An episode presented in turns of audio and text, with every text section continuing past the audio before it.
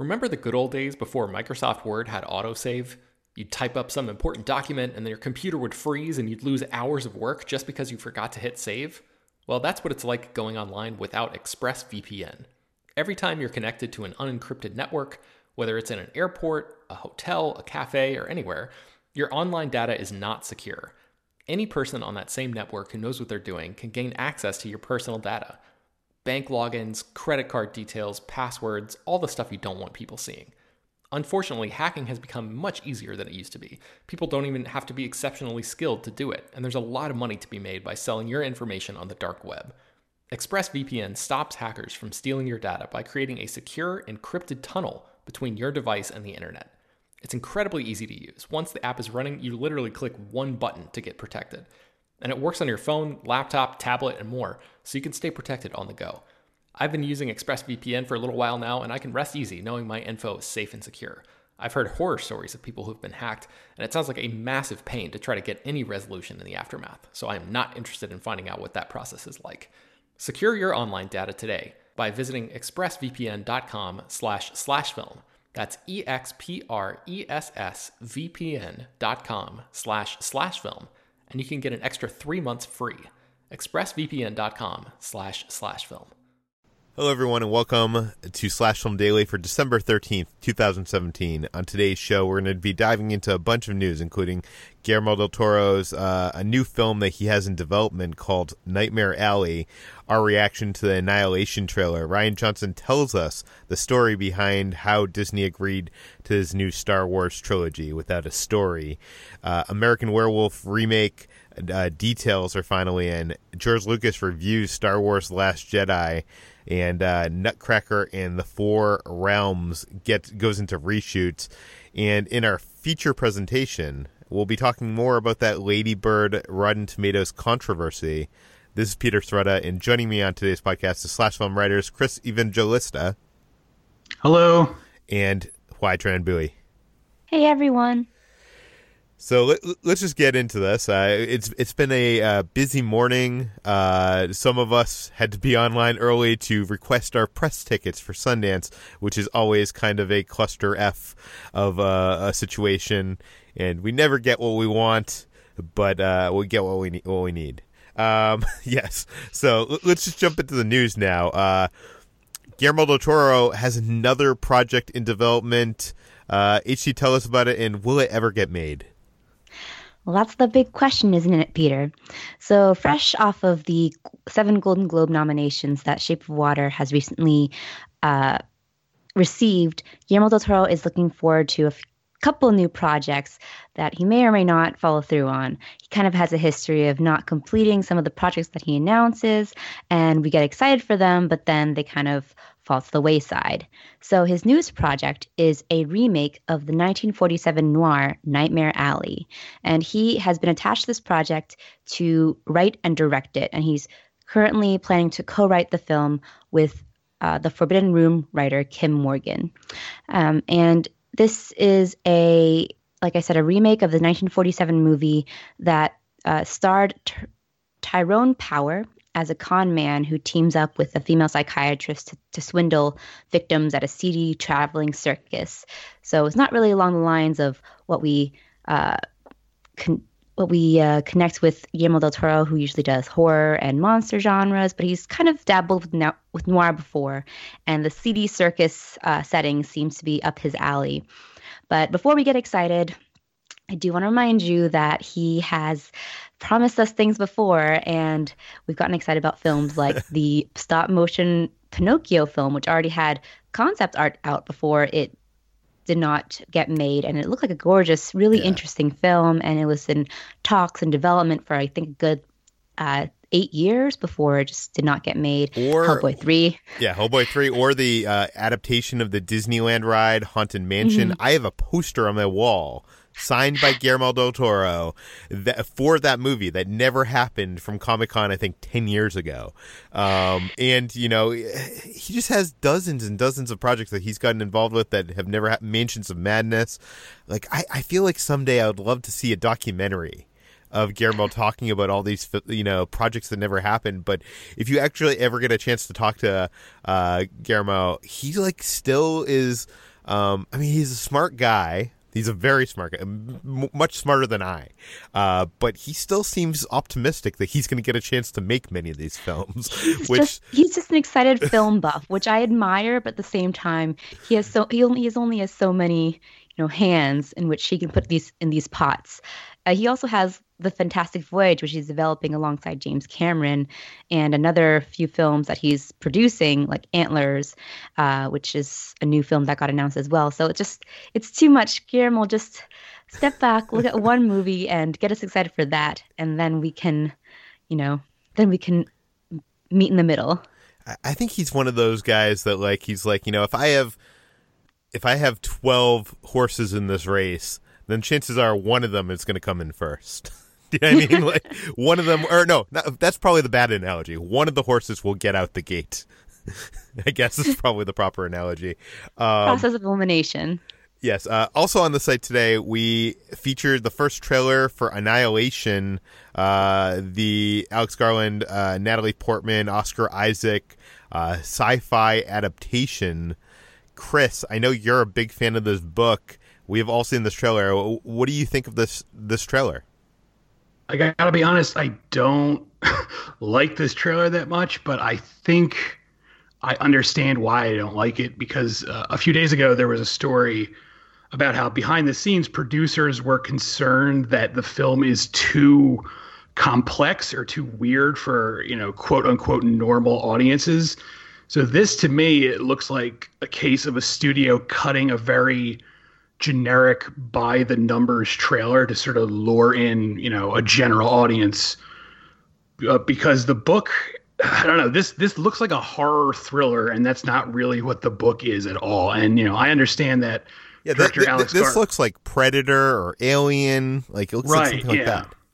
Yeah, and like Alex Garland, the director, has said he he's changed some stuff, but this looks like if this trailer is true to the film, he's changed almost like everything from the book, which concerns me slightly because the book was so good. I mean, I'm still going to see it because I loved Alex Garland's Ex Machina. I loved the cast of this movie, but this trailer, it, it's not what I was hoping for. I thought the, the first teaser trailer was much better.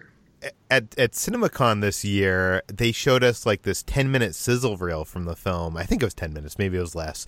Um, but it, it only got into the kind of alien stuff in the last minute or two. Like it, it seemed like that was like a late in the film kind of thing, but uh, it seems to be a, a, much bigger plot of this film. I haven't read the book, um, so m- maybe you can tell me if I'm wrong. Like, w- at what point in the story does she end up exploring this this uh, location? Well, in the book, the book literally begins with them already in. It's called Area X, and the the book begins with them already there, and you you learn from flashbacks how they got there. But it's pretty much like you're you're literally just dropped into the middle of the story in the book. It's there's not like a lot of setup, which is sort of adds to the story because it's a it's a deliberately disorienting story, and that adds to it. Interesting. Uh, HT, what did you think of this trailer? I did. I didn't like it as much as the original teaser trailer, which was very uh, haunting and moody, and I kind of like those sort of tone tone poems that we get in trailers that don't really reveal a lot of the story. And yeah, like Chris said, it's a lot more horror actiony, but I won't put too much stock in the marketing at this point, just because I do think that it's kind of the executives panicking about how to market this film and whether audiences will be able to enjoy it. Um, I I feel like I mean I'm I'm hoping because uh, Alex Garland is so talented in Ex Machina, such a great film, and is not a film that tries to take shortcuts or um, tries to appeal too hard to pander to the audience. So I think this is a film that will probably stay by the more cerebral um, parts of the book rather than amping up the action.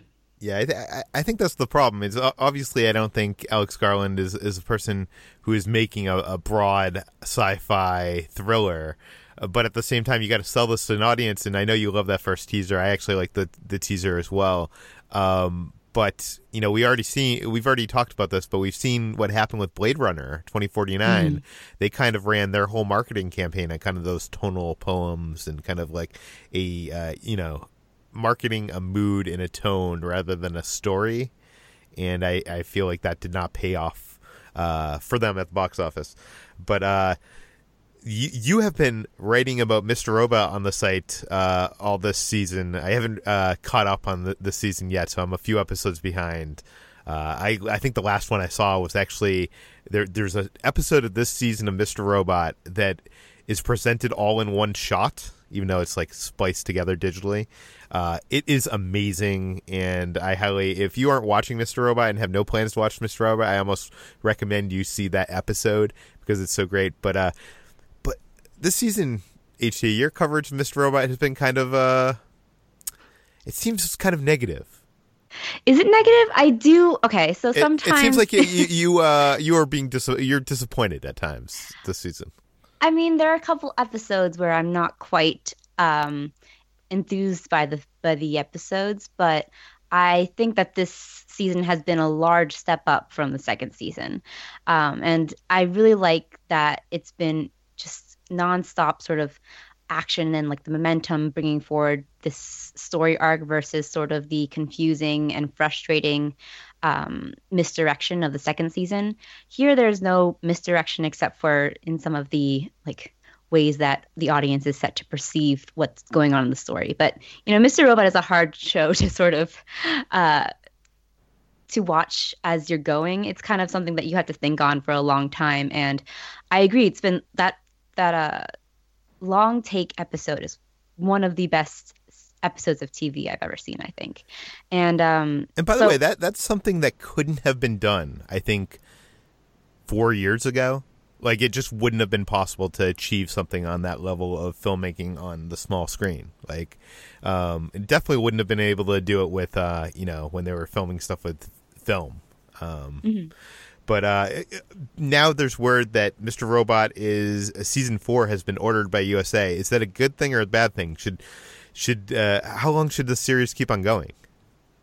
Um, I think it's a good thing. Actually, I have no idea where this sh- this season is going to end. It's been kind of building up to this very strange climax that we don't really we can't really predict what's going to happen. There each season has so, had sort of like a late season twist. In the first season, it was the revelation of the split personalities. In the second season, it was of the um, the jail. And uh, here, we don't really know exactly how Sam Esmail is going to switch it up, or if he even is, because this uh, season has been much more about like this movement of plot and these sort of uh, careful interactions with the characters. Um, although they've been making hints, Sam Esmail has been making hints about like possible alternate universes and parallel universes and everything. So I get the feeling that maybe Mr. Robot might switch things up even more for the fourth season and just go on a completely different level of storytelling. So I, I contrary to some of my reviews, I will say that I've been really enjoying season three of, of Mr. Robot, uh, just because you know it's such a bleak um, show to watch that you can get caught up in your like own headspace. But uh, as you sit with the series and sit with each episode, it really gets to you how phenomenal this show is and how it just kind of pushes the boundaries of what you can do with television. Television. Sam Esmail particularly has a really very cinematic eye, and I always am really stunned by like what he can pull off. Even though some of them can come off as kind of kind of gimmicky, I really like like that he's not afraid to do strange things with each episode. So I'm looking forward to season four, which uh, has just been renewed right before the season finale of season three airs tonight. So it's I have no idea wh- where it will go or what to predict for it. Um, I'm guessing maybe something to do with parallel universes, but that might just be a oh, total wow. red herring. That would be interesting. Uh, I mean, Sam Esmail is a genius. I think he's bold. He does, isn't always successful with, uh, you know, the risks he takes, but I appreciate all the risks that he takes, and uh, I, I can't wait to see him, you know, go back to feature films and see what he can do on the big screen. As much as I'm loving what he's doing on the small screen, um, but speaking of a director who has done small screen stuff and big screen stuff, last week, uh, before I saw Star Wars: Last Jedi, I talked to Last Jedi director Rian Johnson about a bunch of things, but one of them was his new Star Wars trilogy. As you know, Disney has kind of greenlit a new Star Wars trilogy from Rian Johnson that will not be connected to the Skywalker saga, will not be connected to any of the characters we know and love. It's going to be set in a corner of the universe that we don't know of. And, um, you know, obviously, Rian Johnson is keeping pretty mum about what this new trilogy is going to be. But at the uh, junket, I, I, I, I, thought I had a, a way in, and I kind of asked him, how did this trilogy come about? So I'm going to play that clip right now. You're doing this film, but you're not doing the next one. Yeah. What was the decision beyond? It was oh, sorry, not, not Yeah. it was never even really a decision. It's always just the way it was. It was always just the plan is for me to do this and then hand it off to the next filmmaker, whoever that was going to be. So. yeah. Um, I know you can't talk about this trilogy. I'm not going to try to. There's not much to talk about, honestly. I'm just at the Yeah. beginning of the beginning. Well, yeah, it. the one question I had, and I think you can probably say this without saying anything. Yeah. Anything Yeah. is how did that come about? You, Yeah. did you have an idea and then you pitched it to the cat? Like how, how did? No, it was. It came about because we were getting to the end of making this, and again, I knew I wasn't doing the next one, and I had had a really good time not just making this movie, Yeah. but working with Kathy and also working with Disney, working with Bob Iger, Alan Horn, Alan Bergman. We just had just a really good experience, and we were all. It was like last week of senior year. We were cleaning out our lockers and all getting kind of sad and saying, "How do we keep working together?" And that I threw out, I said, you know, the most interesting thing to me would be a new trilogy, one story told over three movies, go new places, meet new folks, come up with a new story to tell in the Star Wars universe. The sky's the limit. That sounds thrilling. And they really responded to that. So, so we're off, yeah. And they, it, there was no specific idea. You just Yeah, that, was it? that was it. That was the pitch. um, I'm so excited as a fan of Star Wars and a fan of your uh, yours to, to get that. yeah. But I'm also nervous. So like, does this mean I'm never gonna get a Rian Johnson original movie, or you know, a uh, well, for the yeah. next, you know? That's sweet of you to say, man. So I'm, I'm wondering, like, can you?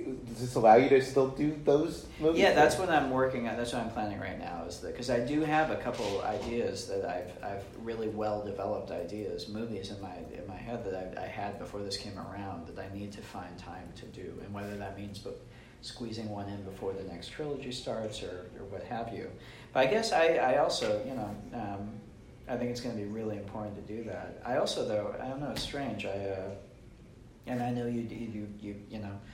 I know you didn't mean it this way, but it's in my head that like it, there's no separation between the idea of doing that and the idea of like my film, like even this, like this. Oh, I'm not- I I, know you. saying I know you didn't. I'm just talking out loud about like Yeah. my, you know, because I would just. It's just I want more loopers. I want more. I know it. No, I want more- totally understand, and I've got, I've got. The thing is, I also have those in my head. I've got Yeah. a couple of really things I'm really excited about that are out, totally outside of the.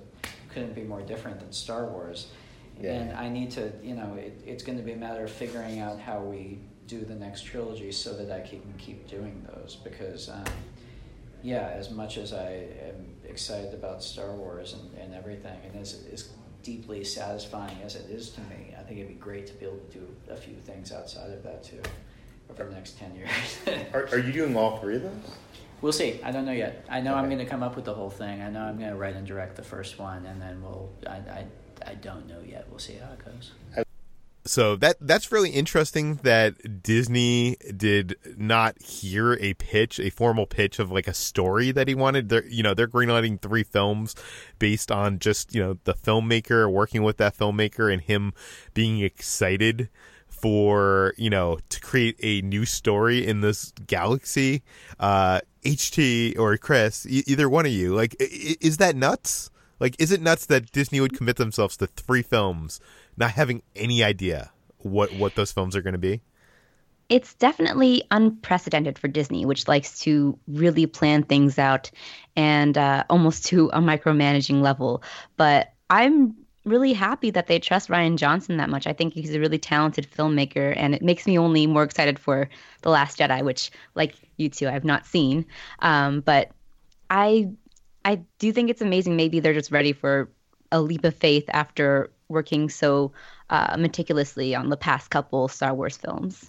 Yeah, and I, I kind of get the impression reading between the lines. He, you know, he obviously doesn't say anything about this. I asked him, you know, why didn't he direct episode nine, and he kind of said that wasn't in the in the cards for him. But I, kind of get the impression uh, because I did do that follow up of, uh, you know, what um, what's going to happen to the future of non Star Wars Rian Johnson original movies because I'm, you know, a huge Rian Johnson fan. I get the impression that he didn't want to go right into another Star Wars movie, that they probably asked him to do Star Wars Episode 9, and he was like, you know, no, I have this original project I want to do, but I, I would like to do more Star Wars. And I, I, I get the impression, it, this could be me making an assumption and making things up, but I get the impression of that's how this whole thing came about, which is uh, interesting to me that, uh, you know, yeah, Disney would take that big of a risk. I mean, you, you look at Fox taking a risk with the Avatar sequels, and you have a a known quantity that made billions of dollars, and that even seems crazy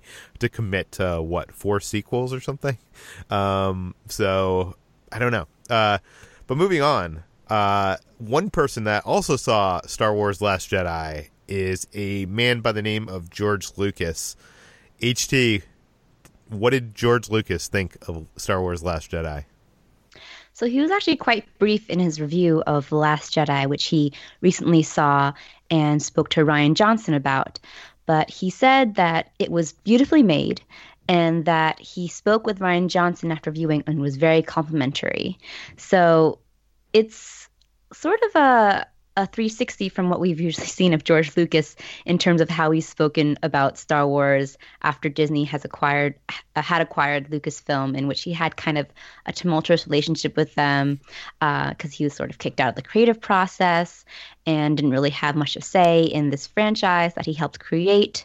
So it's good that he has such high hopes or like has such a good impression of um, Last Jedi, which means it's a great film and it has a ringing endorsement from the franchise's creator. For sure. Um, but we'll never know what he really thinks. Do you know what I mean? Like, we never heard what he really thought of The Force Awakens. Yeah. Um, and this was through a spokesperson, too, that he spoke about his his ringing endorsement. So, yeah, an endorsement through a spokesperson. Um, a remake that has been in the works for a little while now is a remake of American Werewolf. Uh, screenwriter director Max Landis, son of John Landis, the original director, is now uh, talking about that remake and how it differs from the original. Chris, what do we know? Right. So Max Landis, uh, he said he he finally finished the first draft of the script, and he didn't go into too many details, but. Um, in the in the original film, it begins with two uh, backpackers from America uh, hiking across, you know, the UK, across the moors, basically, and they they happen upon this town, this little village where there's a werewolf running loose. And someone asked him on someone asked Max Landis online, you know, what about that town with the villagers? Why didn't they take care of the werewolf themselves?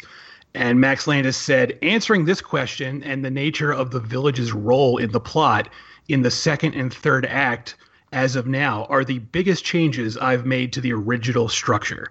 So that's sort of a hint of how his film is going to differ from the original. Um, he also said he rewatched the original and he thought it was quote unquote crazy how little happens in the movie, which is a comment that gives me a lot of concern because if you watch that original movie and your only takeaway is boy not a lot is happening uh, i don't know if you understand how movies work. I don't know. I don't know. like, like, you know, you I know, know what, a, a, a, comment like that I feel like can be taken out of context. You know, I'm playing devil's advocate here because I think as much as I, you know, people like to hate on Max Landis, I think he's a smart person.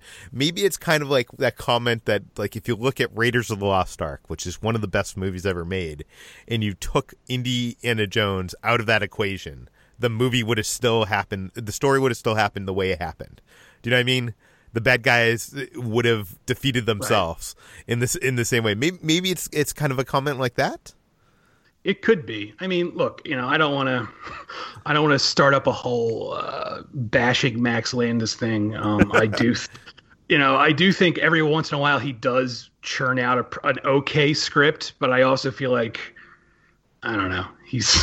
I, I, I remain a little confused as to how he keeps getting work because he's had more flops than hits. But Nepotism. yeah, that could be I, that. I, I don't. I, I don't think it's nepotism. Like, okay, th- there's a clip. Uh, he was appearing on the Nerdist podcast, and he pitched this this idea for like a Peter Pan uh, prequel kind of thing. I'll put the link in the show notes. But like watching this guy pitch like the story, you can you can see how he probably would be in that room. And uh, I've also read a couple of his scripts, which were much much much better than actual films that were made out of them, like that Frankenstein one.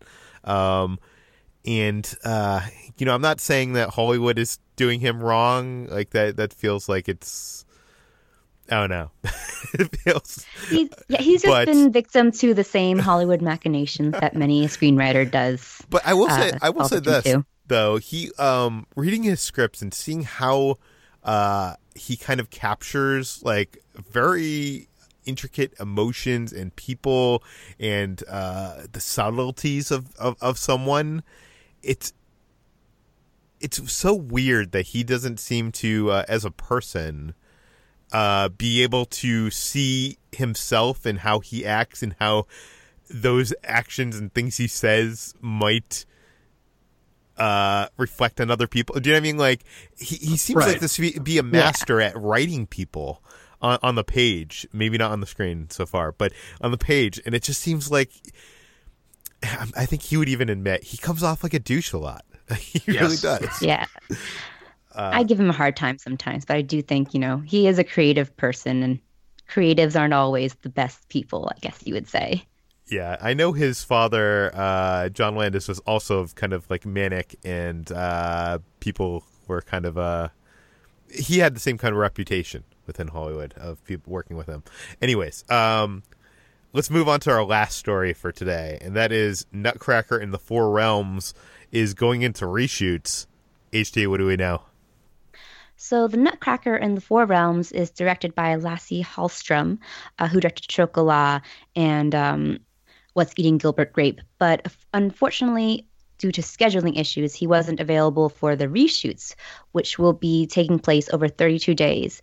So, Disney has recruited Joe Johnston, who directed Captain America: The First Avenger and The Rocketeer, to do to oversee the reshoots.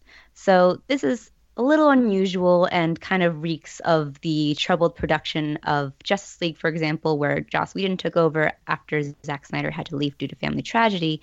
But the Hollywood Reporter says that this is not due to um, Hallstrom being sidelined in any ways. This is just solely due to a scheduling conflict. And it's a little bit, it is a little strange because usually reshoots are sort of penciled into calendars for big budget movies like this, but maybe the Nutcracker and the Four Realms required more reshoots than Hallstrom and the crew uh, anticipated. So, Oh, for sure. I mean, of- yeah. usually, usually productions pencil in like you know a week or two of reshoots. Uh, You Mhm. said thirty-two days. That ends up Yeah, being 32 six days. six and a half weeks of reshoots. So that's pretty Mhm. expensive. Um, I remember seeing footage of this at uh, Cinema uh, CinemaCon or D twenty three. One of the it, it looks kind of like a mess. uh, I don't know. I, I, I I don't have any faith for this movie. Uh, what about you? Um, I also I already don't like the fact that they added the little subtitle and the Four Realms because it sounds very YA fantasy esque, which it seems is what they're trying to do, make it into sort of a Chronicles of Narnia meets Alice in Wonderland hybrid, which doesn't sound great to me because Alice in Wonderland was already quite a mess in terms of the Disney live action uh, adaptation. And uh, I like Narnia, but on its own. So I don't really know. I think that CGI heavy fantasy films like this tend to become very overwhelmed and overwhelming. So uh, I don't have a lot of hope for it. I think The Nutcracker itself is a great, simple story. And I kind of like how sort of labyrinth esque it is because the Mouse King is quite devious and quite um, menacing, sort of how like Jareth the Goblin King is. It's just that kind of similar story.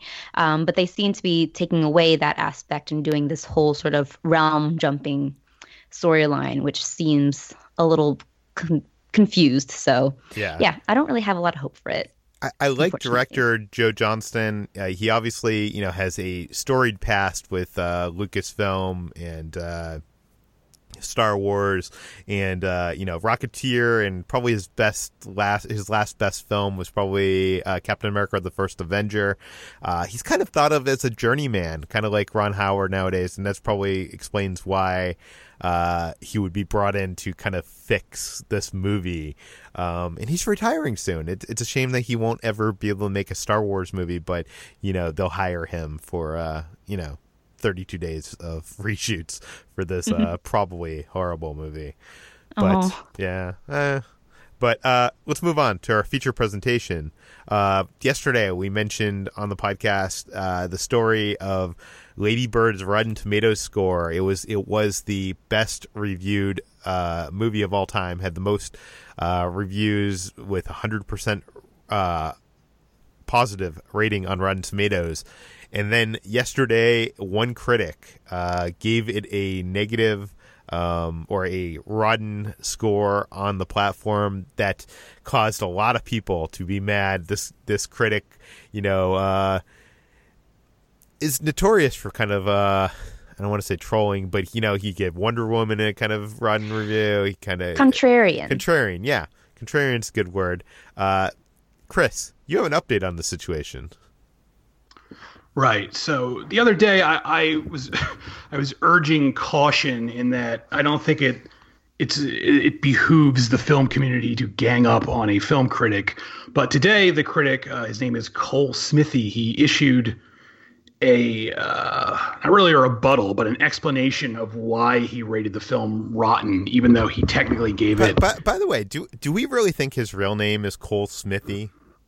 I don't know. Because because I'm not sure if people know this, but like when a filmmaker directs a film and they don't like the film, they they can decide. I think it's a DGA clause. They can decide to take their name off the film, and it will be released under the pseudonym Alan Smithee. I And hadn't there's- even thought of Really? that. Yeah, and there's a I lot of there's a lot of films out there released uh, by you can look up A- Alan Smithee. I, I think there's actually a film about Alan Smithee, um, I, which I, is I knew that, but I didn't make that connection, and now I, my mind is blown because maybe this guy is just—he's literally trolling the entire film community.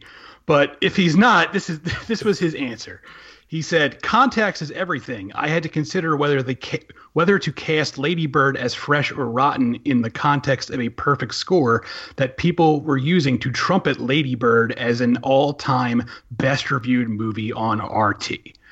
So basically, what he's he's saying there is he saw everyone loved Lady Bird so much, and he thought, I don't think this movie is that great, so I'm going to deliberately bring the score down. So he's literally confessing there that he did this out of spite, which is a, a really jerk move to do. At the same time, though, in this sort of editorial I wrote on slashfilm.com, I do say I think everyone's getting just a little bit too upset over this. And, you know, just because this one guy doesn't want to give this film, you know, a good review, quote unquote, it doesn't make the film any less good. Like, if you love Lady Bird, don't let this guy ruin that for you. Just enjoy the film. And he's clearly wrong here. That's, you know, a film's Well, I, critic I- job. I don't think the fact that it's now 99%, people are like, oh, you know, we're not going to see I Lady don't- Bird.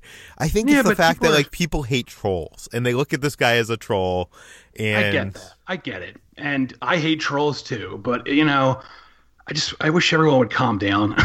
and, and I also I also feel like this is the reaction Cole Smithey, if that is his real name, wanted. And everyone's like feeding in feeding him what he wants. I mean, all trolls that's what they want online. They want people to get mad. They want people to get quote unquote butthurt, as the kids say. And that's what everyone's doing. And this guy is probably just like kicking back and laughing his ass off at everyone. And I feel like everyone should just stop giving him the attention. Like I've never heard of this guy until now, and now everyone knows his name. Well, here's a question. And by the way, he has like less followers on Twitter than like, you know, people I know that don't even use Twitter. So, uh, he, like he's not like a big guy. Like, uh, you know, it's it, it, people are actually coming around and being like, oh, wait, wait, Rotten Tomatoes is decided by people like this, which uh, I, I think people don't think about things like that. I think even like with something as big as the Golden Globes, you know, we celebrate the Golden Globes every year, uh, but I think people don't realize that that the Golden Globes, you know, is an award show voted on by what is it like? Does a, a few dozen international critics? It's like, and it's nobody. Yes. What? Yeah, it's it's the Hollywood Foreign Press. Hollywood Foreign called. Press. Yeah, and uh, but like if you look up the names of these people that are in the Hollywood Foreign Press, I challenge you to recall one review that you read from any of these people. um, but that's not here nor there. Uh, I, I, wanted to ask you guys: um, Should a review rating be based on solely just the film, or should it could it include the conversation around the film? Uh, the cultural conversation, what people, how people are responding to it. Do, do you know what I mean? Like, or should that rating just reflect your opinion of that content itself? Uh, I really don't think a review should reflect what other people are saying about a film. I mean, I, I, guess there's there's an argument to be made about you know the cultural conversation as a whole, but I feel like if you look at other people's grades before you issue your grade, you're you're approaching film criticism incorrectly. That's not how you should do it. Like it should be your rating. It shouldn't be oh, I wonder what everyone else rated this film before I decide my rating. That's that's not the way to do it. I agree with Chris to an extent. I think film criticism is inherently subjective. It's what every person thinks or how they connect to a film. That being said, I think Rotten Tomatoes has sort of transformed the the field, the criticism field, in a way that um, hasn't really it hasn't really been before. Like there have been conversations about how much Rotten Tomatoes really influences the box office, for example, or people's perceptions. But you can't really argue with the fact that Rotten Tomatoes is gaining influence in some capacity. So, I mean, for example, we see on marketing, um, marketing in marketing, like uh, trailers and everything like that, that they uh, use the Rotten Tomatoes score as a way of advertising these films. So it's interesting to me because, like, I personally like agree that film criticism is is subjective. You should come away with your own opinions of film, but at the same time, the way that these films build anticipation and build audiences is through this larger cultural conversation, and and Rotten Tomatoes is part of that. Yeah, that makes sense. I, I think what yeah part of what you're saying is there are expectations to be had. You know, it, it, be it from the marketing of a film, like you know, even coming out of Last Jedi. Um, you know, I'm betting you if you look at reviews for the Last Jedi, half of them are commenting on what they expected from the marketing and what they got. Do you know what I mean? Like they're commenting on bigger than just the content of itself and uh, I know there's been times, even with me, that I've, uh, you know, a film was like a darling of a film festival that I was not at. And later, when I got to see it, my opinion um, on that film was not just on that film, but on kind of the hype and the expectations of. Do you know what I mean, uh, Chris? Does that ever happen to you? I, I, I, yeah, I, I see what you're coming from there. Where you know there has been films like that where I, hear great things about it, and then I see it and I think, well, that wasn't that good. But if I were reviewing the film, I, I don't think I would let that influence my rating. I mean, I would hope not, but you know, I guess I guess anything's possible. Yeah. I, I think the problem here is this guy, you know, gave the same score to a bunch of movies over the years, and each one of those films that he gave the score, uh, this this rating, he gave a, a, a, fresh rating on Rotten Tomatoes. But this one was the one with the score, the single review with the score that got a Rotten rating, which seems to indicate that it's it's trolling to me. I mean, if it isn't obvious enough from his tweet, but uh, yeah. So I, I, I think we've said enough, right? Like, did you, uh, uh Chris? Actually, you wrote a whole article on the site about this and uh, people can go read it on slashfilm.com. We'll link it in the show notes. But is there anything else from your article that you, would like to say here? No, I mean, yeah, like like you said, there the article is online. You should. I advise everyone to read it. Um, and like I said earlier, just stop stop feeding this guy. He he wants mm-hmm. this reaction, and I guarantee he's going to try this again now because he he saw this reaction. So he's just going to wait for the next really well reviewed film and he's going to pull the same stunt and just ignore him when that happens.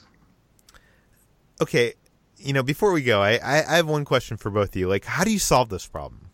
Of like a troll within the system because like do you remove them from the system because obviously they're trolling or like you know there's people like Armond White critics that like you know seem to be con- contrarians uh, but they there's a lot of value to the review even though it's you know not not the opinion of most of the people out there um, you know, you you can't remove voices like that from the system. So, so how do you fix the system? Do you make it so that uh, you know, if I give a review, if I give a movie a B plus, that is automatically fresh. If I give a movie, you know, seven out of ten, that's automatically fresh. But if I give it six out of ten, it's like, how do you, do you guys have any suggestions on how?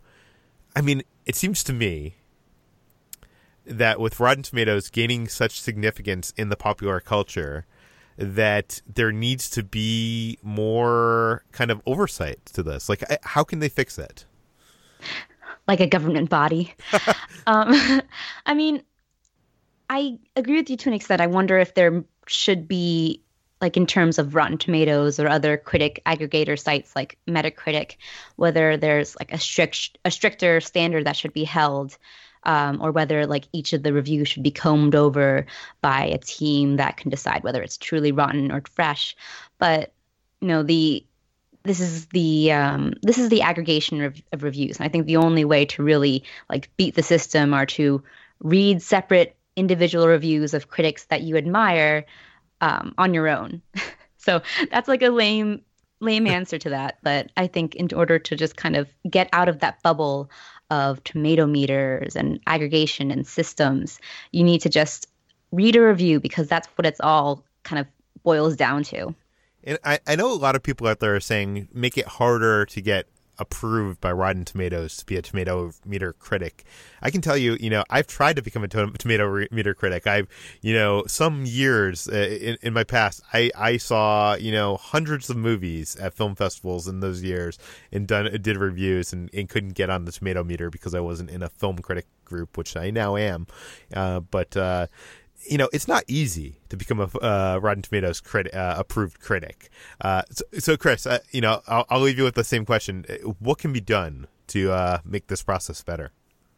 I really don't know. I, I do think maybe having the system rate things as fresh or rotten by the grade makes sense, but then what's going to stop people from this from just like deliberately giving it a bad grade then yeah. You know, the, the, and I don't know. I think what HT said is correct, where you shouldn't really depend on the tomato meter score. You should just read reviews. I mean, like Rotten Tomatoes is is not the be all end all yeah, of a film. You're asking people to do work that that requires reading skills. That requires you know time. Listen, you know, we're he, hoping for a better world, Peter. Yeah. Hey, it makes it so much easier for me to go to a web page and see a number do you know what I mean? Like, I don't even see the number. you know. I could just see Fred. I could just see the. I don't even have to look at the number, guys. I can look at the tomato or that green splat, and I I know. Or you can re- read the review roundups published by SlashFilm.com. Yeah, uh, which present I, I, admittedly presents a lot more information, I think, than uh, than Red Tomatoes does. Um, but anyways, uh, I I think this uh, this has come to an end. Uh, HT, where can we find more of your work online? You can find me at slashfilm.com. I'm on Twitter at htranbui, and I have a podcast, the Millennial Falcon Podcast, on iTunes. Chris, where can we find more of your work? Uh, I'm also at slashfilm.com, and I'm on Twitter at cevangelista413. You can find me at slashfilm.com. You can find me on Twitter at slashfilm. You can find all the articles talked about today on uh, slashfilm.com and linked in the show notes. Slashfilm Daily is published every weekday on iTunes, Google Play, Overcast, all the popular podcast apps. Uh, please go to iTunes, give us a rating, give us a review. If you have a question, comment, concern, send it to us at peter at slashfilm.com. That's peter at slashfilm.com. If you have a question that you want us to read on the air, please leave your name and general geographic location so we can mention it on the air. Uh, we will see you tomorrow.